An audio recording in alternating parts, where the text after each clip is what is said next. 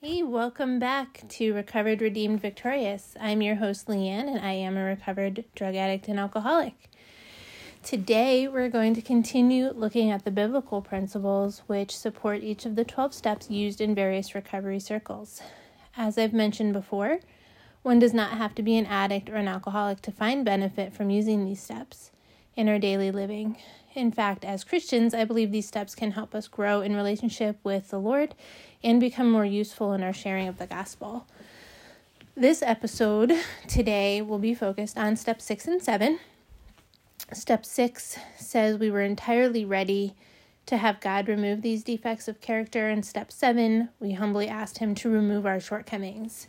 So, first, step six can be broken down into a, a couple of um, chunks, right? The first piece is entirely ready and the second piece to have God remove these defects of characters. Well, first we must understand what a defect of character is.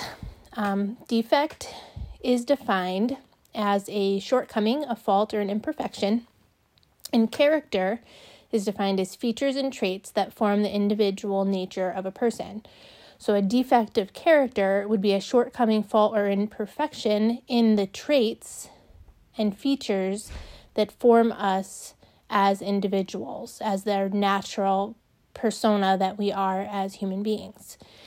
In the last episode, we looked at steps four and five, and we discovered the roots of our stumbling blocks for sin. Um, Jeremiah 17 9 reminds us that the human heart is the most deceitful of all things and desperately wicked. Who really knows how bad it is? So we took a look at how bad it really is, right? Um, we've developed patterns throughout our lives which help us cope or survive. Um, we've relied on our own flesh and power, and these patterns often cause us to act out in sinful ways. In 1 Corinthians 6:12 it says everything is permissible for me, but not all things are beneficial. Everything is permissible for me, but I will not be enslaved by anything and brought under its power, allowing it to control me. So, in our previous um, review, we recognized all the ways that sin had brought us under its power, and we were allowing sin to control us. Um, and we made a list of all these areas. Then we confessed these areas to another human being Romans 7:25 says thanks be to God for my deliverance through Jesus Christ our Lord. So then on the one hand I myself with my mind serve the law of God, but on the other with my flesh, my human nature, my worldliness, my sinful capacity, I serve the law of sin. So we confessed all these human nature, worldliness and sinful capacities that we have through just coping mechanisms or survival instincts over the course of our lives that we've developed, we confess these to another human being. And we identified these specific areas where we continue to fall short of God's glory as we, you know, you know that very popular verse from Romans 3:23 it says for all have sinned and fall short of the glory of God. So now we have this list of what we what we're going to call character defects or shortcomings now what do we do with them? Right? I have this list of places where I struggle. Now what? Well, now we're at step six and seven. Now we're ready to kneel at the foot of the cross and number one, admit we have these defects and shortcomings. And number two, submit to the Holy Spirit and allow God's hand to work in and through us to remove them. So there's a key of admitting, and which in order to admit something, you have to be willing to admit that these areas are causing problems or can cause problems if not resolved. And then we have to um, recognize God's power that He can and will remove these defects from us. Um, so the first part of step six says entirely ready. What does that mean? Um, well, that means that number one, we accept that our defects are real. Um, in Titus 1 5 through uh, 15 through 16, it says, Everything is pure to those whose hearts are pure, But nothing is pure to those who are corrupt and unbelieving, because their minds and consciences are corrupted. Such people claim they know God, but they deny Him by the way they live. They are detestable and disobedient, worthless for doing anything good. So, as believers, as Christians, we cannot, in good conscience, continue to live the way that we were living and continue to rely on these sinful patterns uh, because then we become detestable and disobedient, worthless for doing anything good. Um, James 4 17 says, Remember, it's a sin to know what you ought to do and then not do it. So we identified all these areas, and now we need to recognize and admit that we cannot continue on this path. And you know we can't continue to know what's right but continue to do wrong.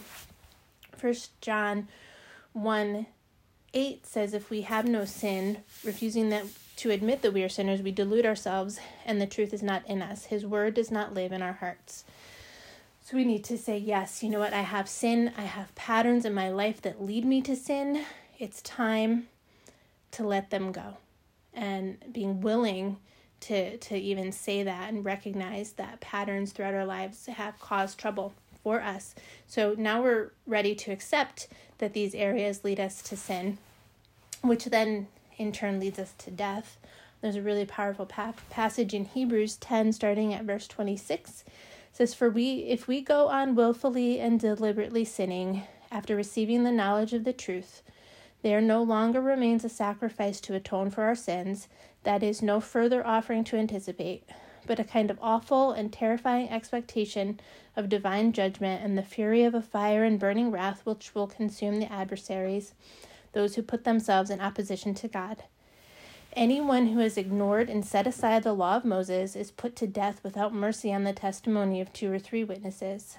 How much greater punishment do you think he will deserve who has rejected and trampled underfoot the Son of God, and has considered unclean and common the blood of the covenant that sanctified him, and has insulted the Spirit of grace, who imparts the unmerited favor and blessing of God? For we know him who said, Vengeance is mine, retribution and the deliverance of the just will rest on me. I will repay the wrongdoer, and again the Lord will judge his people.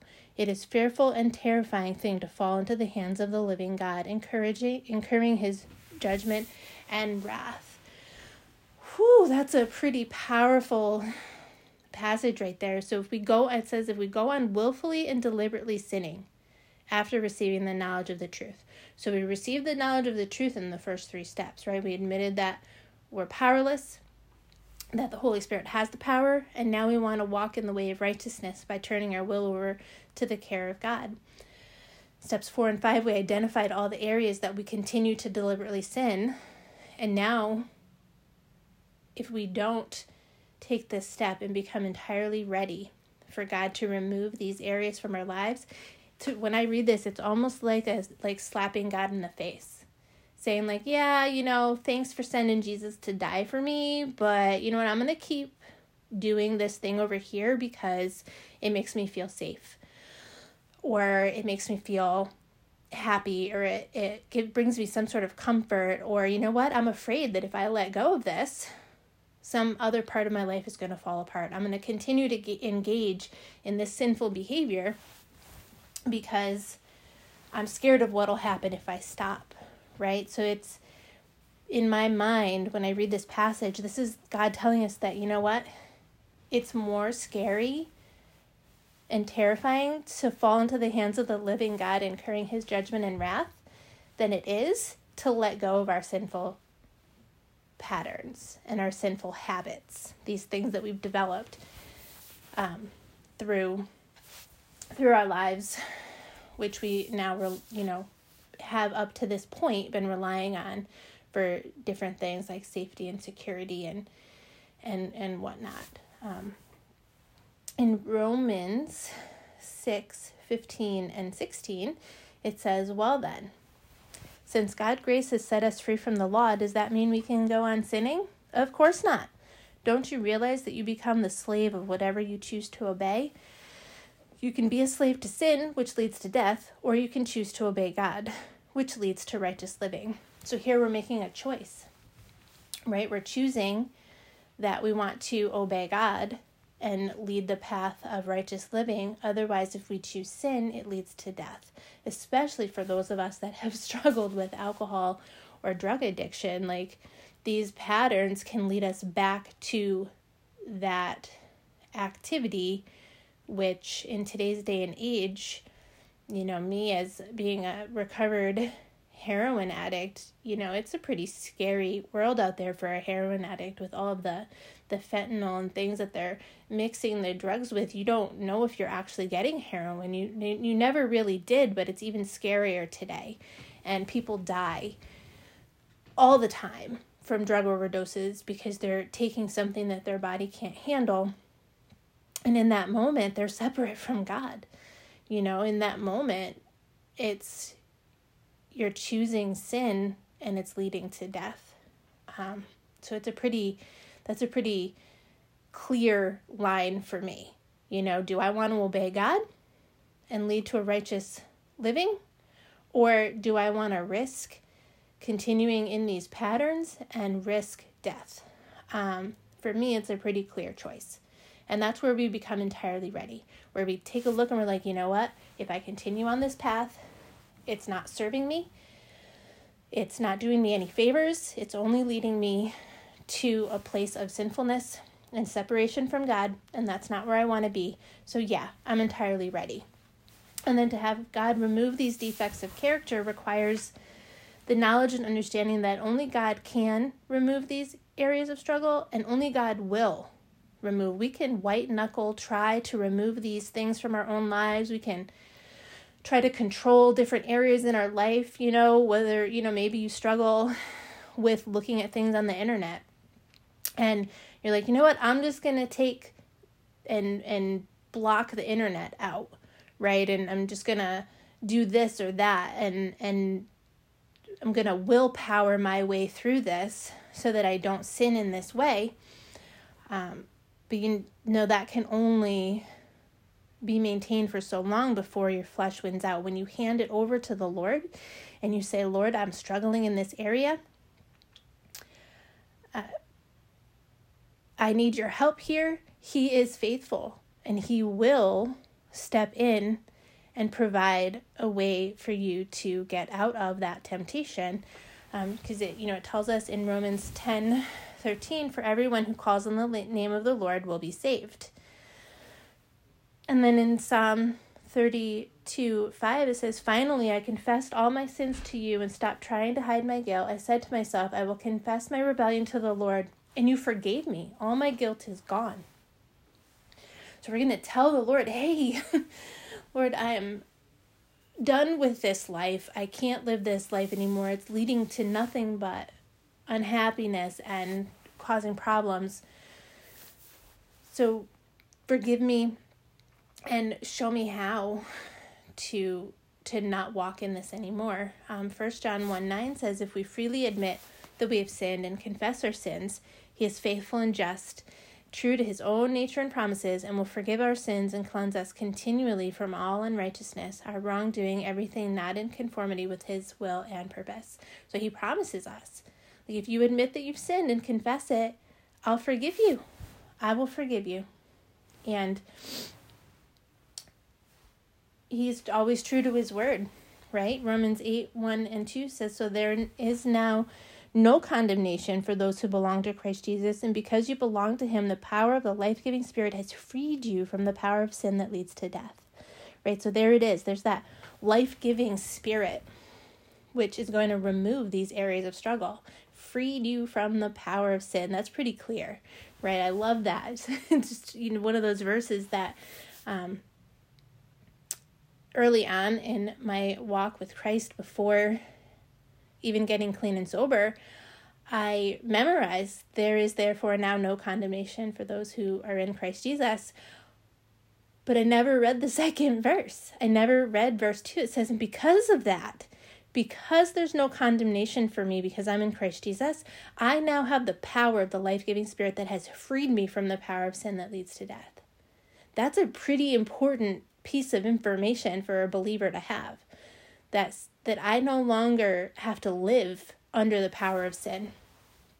And Second Thessalonians 3 3 says, But the Lord is faithful, he will strengthen you and guard you from the evil one. There's that faithfulness piece again, right? So not only do we have do we understand that God can can remove these areas of struggle, but he is faithful and he will strengthen and guard us from the evil one because all sin is of the devil, right?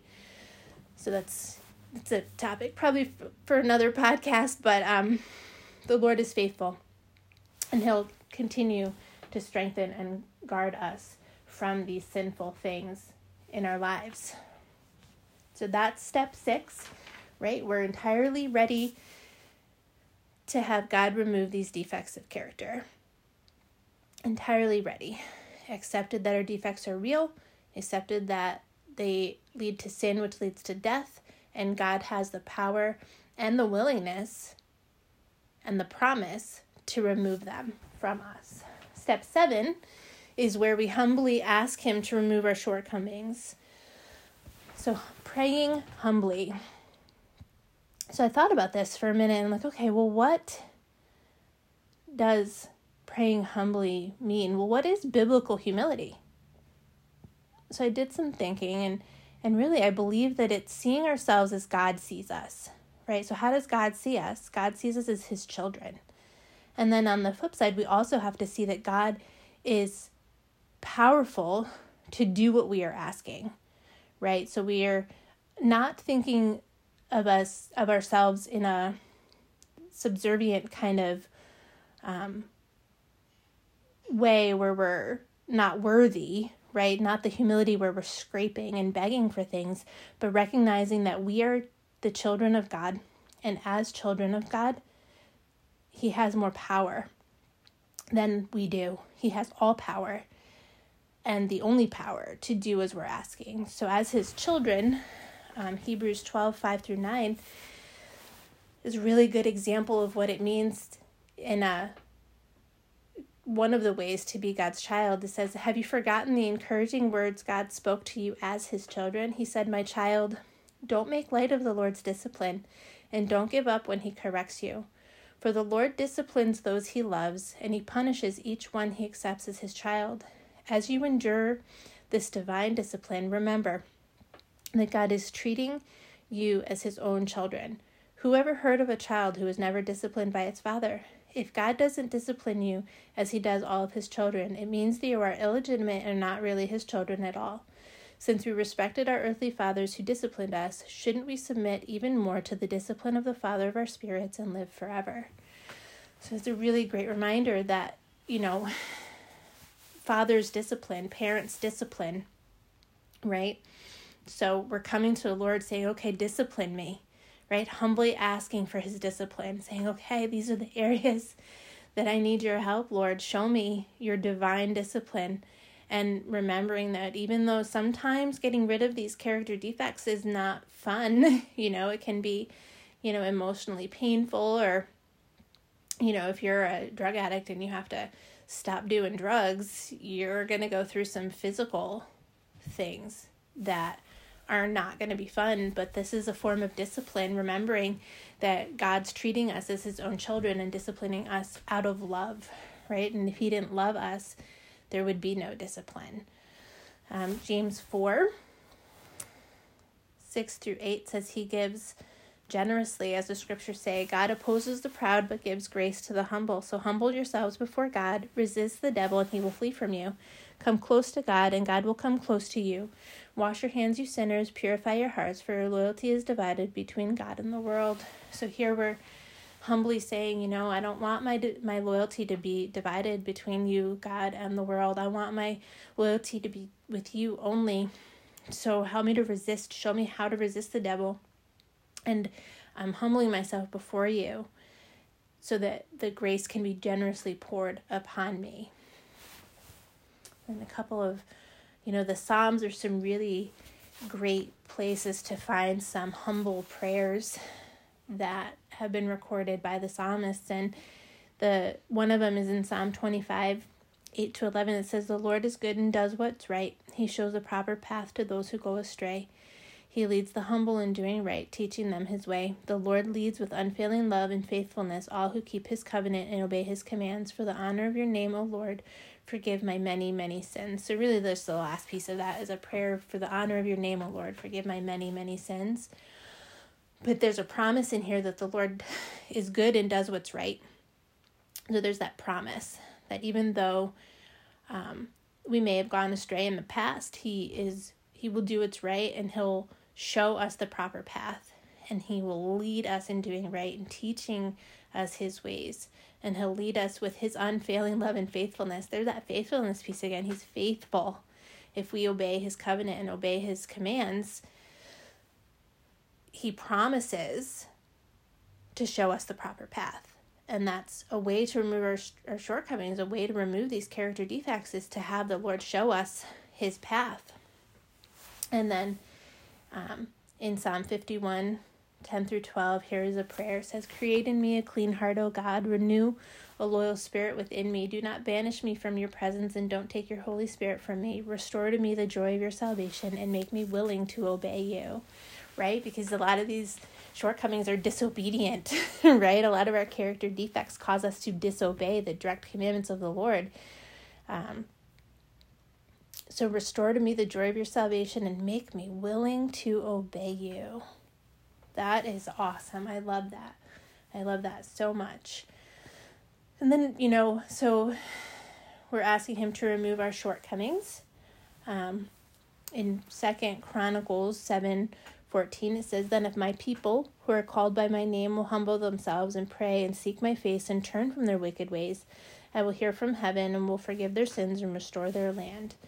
Um, when I read that, it makes me think, okay, so um, I need to turn from my wicked ways, and that's what I'm doing here. I'm recognizing that these shortcomings need to be removed, and I'm humbly asking God. So I'm turning from my wicked ways and I'm seeking the face of God and he's going to hear me. There's a promise here. He's going to hear me from heaven and he will forgive my sins and restore me because I'm seeking him. Psalm 149 4 says, The Lord delights in his people. He crowns the humble with victory, right? So it promises me that I'll be crowned with victory when I humbly approach the throne and say, Lord,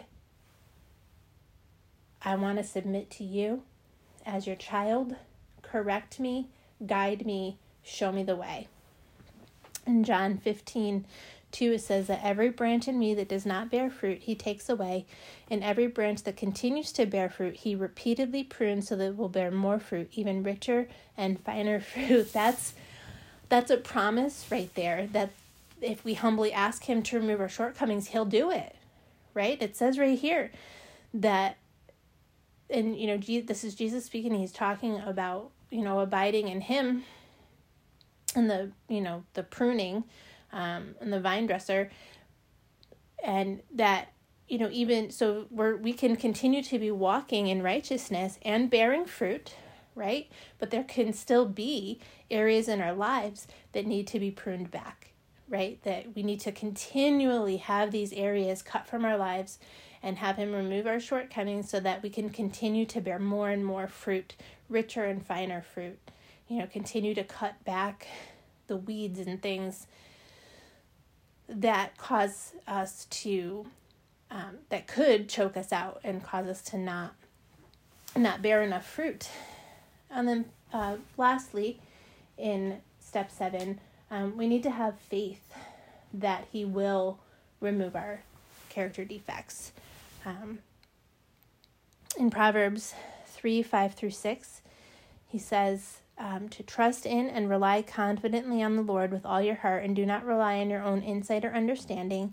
In all your ways, know and acknowledge and recognize Him, and He will make your path straight and smooth, removing obstacles that block your way.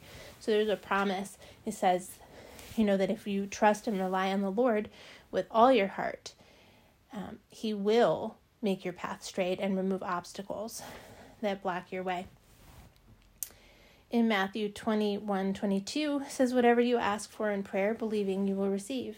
So you believe, if you go to the Lord humbly asking Him, believing that He's going to remove these defects of character from you, He'll do it. He'll remove your stumbling block. Romans 8:37 says yet in all these things we are more than conquerors and gave an overwhelming victory through him who loved us so much that he died for us. So there it is again. We there's a promise there that we will gain an overwhelming victory over these things through him, right? There's that focus back on God, back on Jesus, back on the Holy Spirit that through him is how we obtain our victory. 1 John 5 4 says, For everyone born of God is victorious and overcomes the world, and this is the victory that has conquered and overcome the world, our continuing persistent faith in Jesus, the Son of God. So, there that's promise again. You know, if you're born of God, if you're born again, you are victorious and overcome the world. That's powerful to me, right? As being a, a, a born again Christian, I have victory in Jesus. You know, I these patterns that I developed throughout my life don't have to control me. He has promised that I have victory over them through him. And Luke, you know, lastly, this is a really, you know, I, I there's lots of different um, versions of this passage. It's Luke 137. Um, I'm going to actually read you all the versions because there's one that I really like the most. And so, like, the New King James says, For with God nothing will be impossible. Know, we hear this quoted a lot through with God nothing's impossible, and with God nothing's impossible. For with God nothing is or ever shall be impossible, right? The New Living Translation translates it as, For the word of God will never fail. I love that translation, right? Because that puts emphasis on every Bible verse that I read today. It says the word of God will never fail. So if I found it in the Bible, it's true and it will never fail. So if he says he's going to give me something that I believe in, he'll give it to me, right? If he says he's going to prune me and discipline me and make my path straight, as long as I continue to seek him and keep my eyes on him, he will fulfill that promise right? There's a piece of obedience that goes with all of the promises, right? So for the will of God, sorry, the word of God will never fail. I just love that. That's Luke 137 in the New Living Translation. That just gives me so much peace when it it's translated that way that I can trust in everything that I read and it will not fail me. Um, so finally, there's a prayer suggestion that they use in 12 step recovery on how to ask God to remove defects of character. So I'm just going to read that prayer to you and then close in the usual way with my verses in Ephesians. Um, but first, the seventh step prayer suggestion says Heavenly Father, I'm now willing that you should have all of me, the good and the bad Please remove from me every single defect of character, every single shortcoming, every single pattern which stands in the way of my usefulness to you and others. Grant me strength as I go out from here to do your bidding. In Jesus' name I pray. Amen. Um, so I hope that everyone got something um, really amazing from this recording today. I love everyone that listens in and joins me on this podcast. I'm um, going to close with my usual prayer from Ephesians 3, starting in verse 14. It says, When I think of all this, I fall to my knees and pray to the Father, the creator of everything in heaven and on earth. I pray that from his glorious, unlimited resources, he will empower you with inner strength through his Spirit. Then Christ will make his home in your hearts as you trust in him.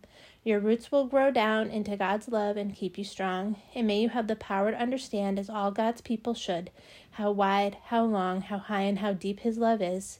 May you experience the love of Christ, though it is too great to understand fully. Then you will be made complete with all the fullness of life and power that comes from God. Now, all glory to God, who is able, through His mighty power at work within us, to accomplish infinitely more than we might ask or think Glory to him in the church and in Christ Jesus through all generations, forever and ever. Amen. So I love you all. God loves you all.